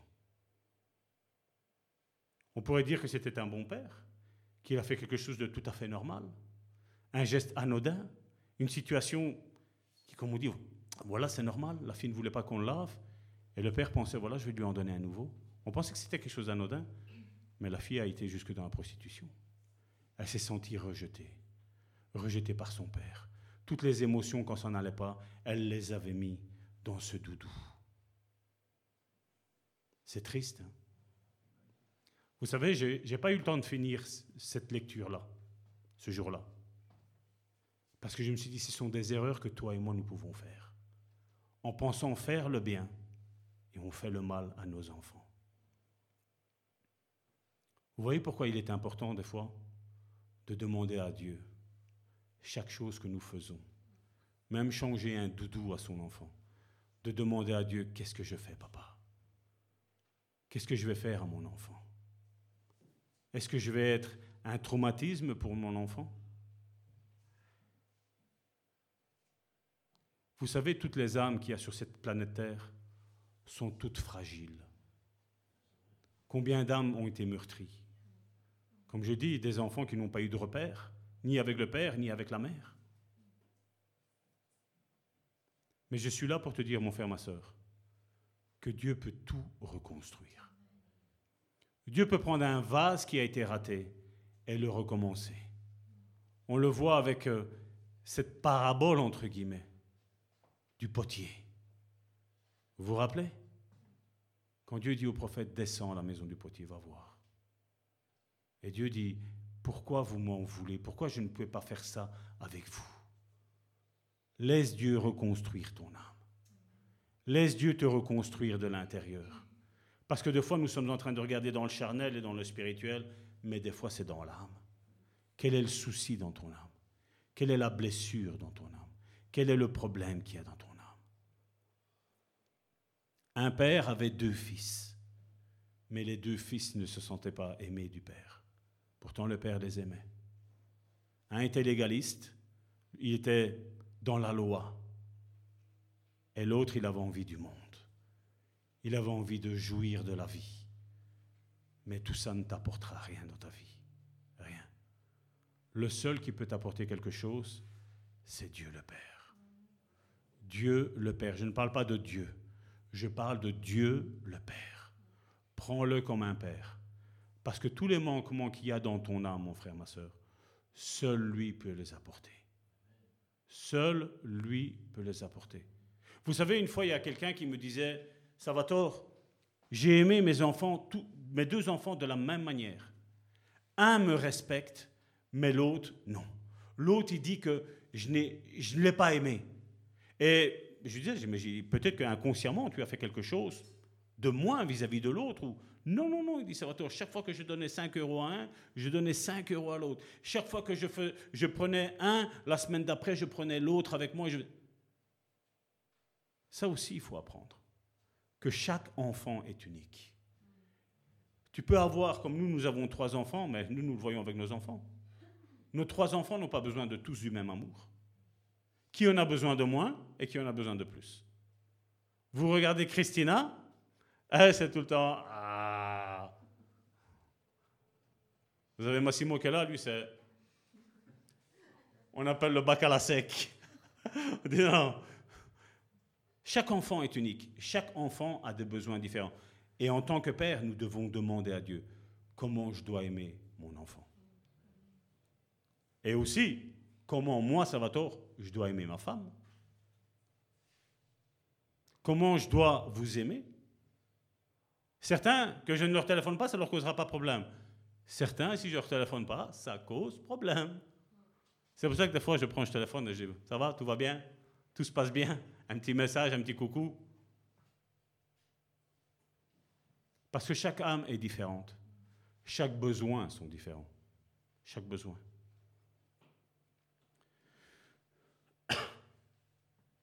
Et vous savez, dans cette histoire de la parabole du Fils prodigue, le seul à avoir reçu la révélation de qui était le Père, c'est celui qui, après avoir tout dépensé, est revenu. Parce que quand il est arrivé, il a dit, voilà, je vais lui dire que j'ai péché contre le ciel et la terre, je suis plus digne d'attraper ton fils ici et là. Mais quand il a vu la réaction du Père, ça, ça il s'y attendait pas. Parce qu'il ne connaissait pas le Père. Il n'avait pas d'intimité avec le Père. Et vous savez, Dieu, quand il a créé Adam et Ève, la Bible nous dit que tous les soirs, Dieu venait dans le jardin et il avait une relation avec Adam et Ève il voulait parler. On a un Dieu de relation, un Dieu qui veut parler avec toi, parler avec nous, parler avec moi. Dieu veut parler avec sa créature. Vous savez,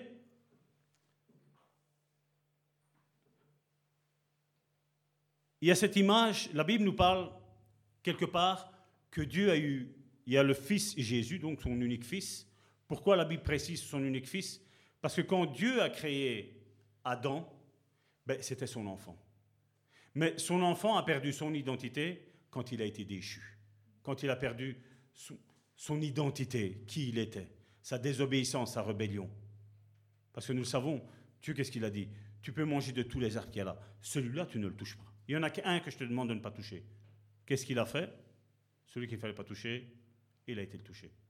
Mais l'histoire, l'histoire nous parle qu'il y a, il y a deux Adams. 1 Corinthiens chapitre 15, versets 45 et 47. C'est pourquoi il est écrit, le premier homme, Adam, devient une âme vivante, le dernier Adam est devenu un esprit vivifiant. Si on lit ça comme ça, on ne comprend rien du tout, mais je vais vous faire comprendre quelque chose. Le dernier Adam est devenu un esprit vivifiant. Mais ce qui est mais ce qui est spirituel n'est pas le premier. C'est ce qui est animal. Et ça, ça nous étonne. Ce qui est spirituel vient ensuite. Le premier homme tiré de la terre est terrestre, le second homme est du ciel. Avant la chute, Adam était un véritable fils de Dieu. Et je ne sais pas si vous imaginez, quand Dieu a créé les, cinq premiers jours, les animaux, la terre et tout ce qui s'ensuit, la lumière, Dieu a parlé. Je ne sais pas si vous avez fait attention à ça. Mais quand il a créé Adam, qu'est-ce que Dieu a fait? Il est descendu. Il est descendu sur terre et qu'est-ce qu'il a fait? La Bible nous dit qu'il a façonné Adam de la poussière de la terre. Donc vous imaginez, moi, Salvatore, imaginons que je suis Dieu, je ne me prends pas pour Dieu, mais imaginez que je suis Dieu. Pour aller façonner ici-bas un corps humain, qu'est-ce que je dois faire? Il s'accroupit, il est descendu. À l'image de ce que Jésus est venu faire. Il a dépouillé de sa royauté et il est devenu ici sur cette terre comme un simple serviteur. Et vous imaginez que la Bible, elle me dit que quand il a fini de façonner Adam qui était là à terre, il y avait un corps qui était là comme mort. Mais la Bible nous dit que Dieu a soufflé dans les narines d'Adam et il est devenu une âme vivante. Est-ce que vous imaginez la scène avec moi? Est-ce que vous vous faites le film comme moi? Quand Adam a ouvert les yeux, qu'il est devenu une âme vivante, qui l'a vu? Hein? Qui il a vu? Il a vu, le, il a vu le Père à genoux. Le Père qui a formé Adam de ses propres mains. Comme nous. Parce que certains me diront, mais ça va ça c'est Adam. Mais la Bible me dit que toi et moi, nous avons été tissés dans le ventre de notre mère.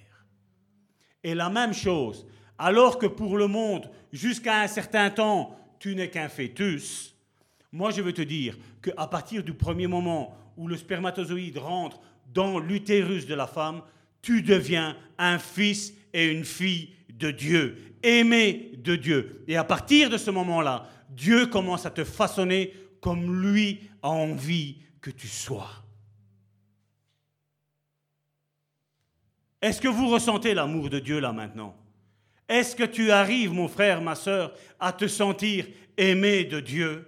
Même si le monde dit que tu es moche, même si le monde dit que tu es une pourriture, même si le monde dit que tu es un rejeton, que tu es un bâtard, excusez-moi l'expression, mais c'est biblique. Bâtard est un mot biblique. Tu n'es pas un bâtard.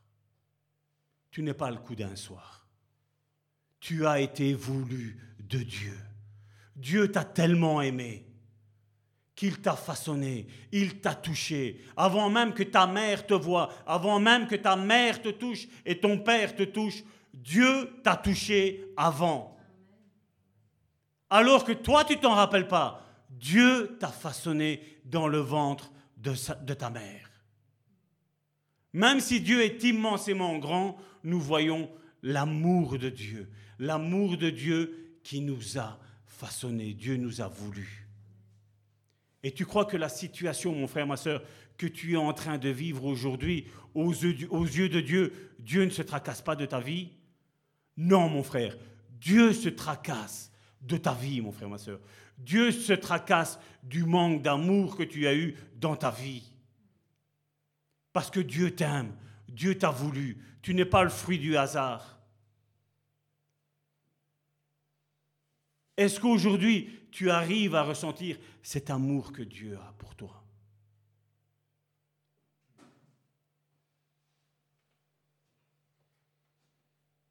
Et encore la même chose, c'est une promesse que Dieu avait faite à Abraham.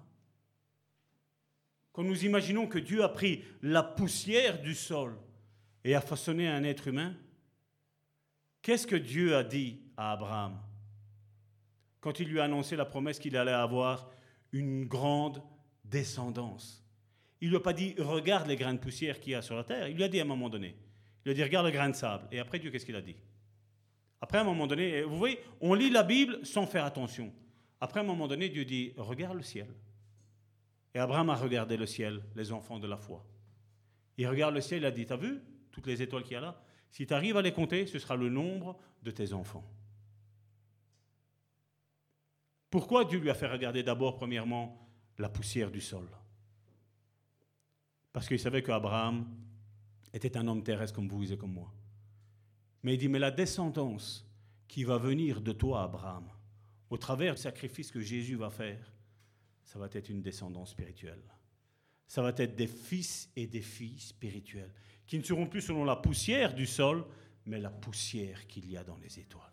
Nous savons tous que les étoiles sont une poussière. C'est de la poussière. Et c'est ce que Dieu veut faire.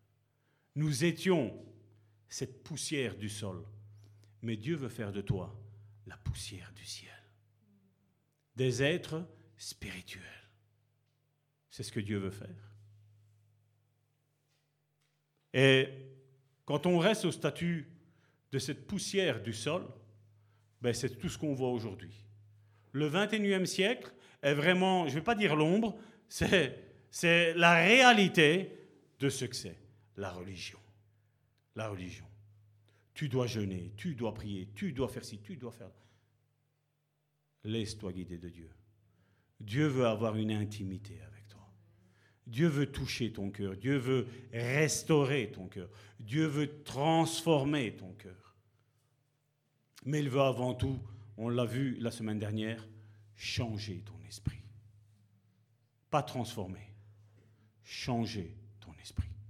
C'est ce qu'on appelle la nouvelle naissance. C'est ce que Dieu nous appelle aujourd'hui encore. Et la nouvelle naissance, c'est quelque chose de tous les jours. Nous l'avons vu durant ces semaines. Et on le voit, comme je le disais, dans Philippiens chapitre 2, à partir du verset 7.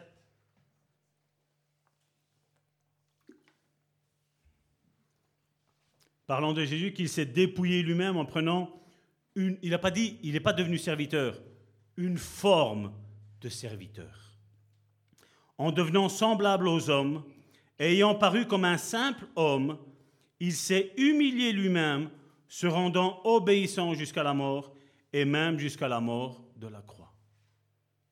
Donc on voit que Jésus, comme je le disais au, début de prédication, malgré son statut de roi, de seigneur, il a dit, voilà, pendant un temps, pendant 33 ans et demi, je vais devenir comme eux. Je vais être semblable comme eux. Alors quand nous avons la religion qui nous dit, ouais, mais c'est Jésus. Jésus était semblable comme toi et comme moi ici. 1 Corinthiens, euh, acte chapitre 10, verset 38 nous dit que Jésus, je ne l'ai pas pris, mais vous pouvez le lire à la maison, que Jésus a dû être revêtu du Saint-Esprit, en allant faire le bien de bien en bien, allant de maison en maison, guérissant tous ceux qui étaient sous l'emprise du diable. Maintenant, ce, Saint-Esprit qui était sur Jésus, maintenant il est sur toi. Et on l'a vu tantôt dans Galates chapitre 4, verset 6, que maintenant nous avons l'Esprit de Dieu en nous. Alors si j'ai réellement l'Esprit de Dieu, avec mon identité, avec l'anneau que Dieu m'a mis dans ma main, à toi et à moi, notre identité, mais nous pouvons faire les choses que Jésus a faites. Mais seulement la religion a empêché tout ça. La religion a dit non, c'est le pasteur. Non, c'est la apôtre, prophète, c'est un petit peu euh, grande dispute aujourd'hui. Hein. C'est mieux être le gourou tout seul. Je vous dirige, vous faites comme je vous dis. Vous savez, le, fils aîné là qu'on a lu tantôt. Je t'ai servi, je t'ai toujours obéi. Et là, tu es en train de lui mentir. Parce que ton père, il te demande de rentrer, tu lui dis non. Il n'y a rien qu'à changer. Hein. Et donc, nous devons, nous, maintenant, nous reformater et dire Seigneur, je veux avoir le cœur de fils et de fille de Dieu. Vous vous rappelez quand Jésus a été baptisé? La Bible me dit qu'il y a une voix qui s'est fait entendre du ciel et qu'est-ce qu'il a dit? Celui-ci est mon fils bien-aimé. Quelque part, qu'est-ce que Dieu est en train de dire? Ça, c'est le fils comme moi je veux. Et donc maintenant, au travers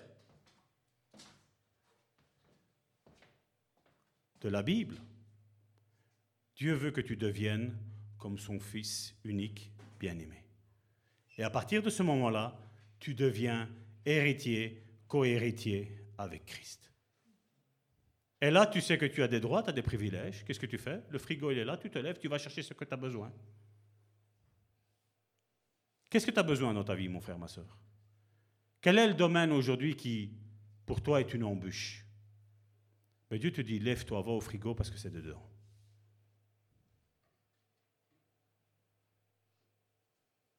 Te sens-tu aimé de Dieu? Tu le sais, mais est-ce que tu as la révélation? Dieu t'aime. Tu peux dire, Seigneur, j'ai fait ci, j'ai fait là. Le Seigneur dit, tout péché qui est confessé et abandonné est pardonné. Il n'est jamais trop tard. Il n'est jamais trop tard. Tout l'amour qu'il te manque, Dieu veut te le donner. Toute l'attention qu'il te manque, Dieu veut te la donner. Ça, c'est notre identité en Christ. Il est tout en tous. L'Esprit de Dieu maintenant vit en toi. Et il veut te soulager. Il veut, comme il l'a dit, comme Jésus l'a dit, il a dit, venez à moi, vous tous qui êtes fatigués et chargés, et je vous donnerai du repos. Il est mis sur la pancarte à l'entrée. Venez à moi, vous tous qui êtes fatigués et chargés. Quelle est la charge que tu portes? Quelle est cette charge? Quel est ce poids qui te fait courber? Quel est ce poids qui te fait pleurer? Quel est ce poids qui te fait oppresser? Quel est ce poids qui te fait sentir mal dans ta vie, mon frère, ma soeur Jésus aujourd'hui veut te le retirer. Il veut te le retirer, il veut te faire du bien.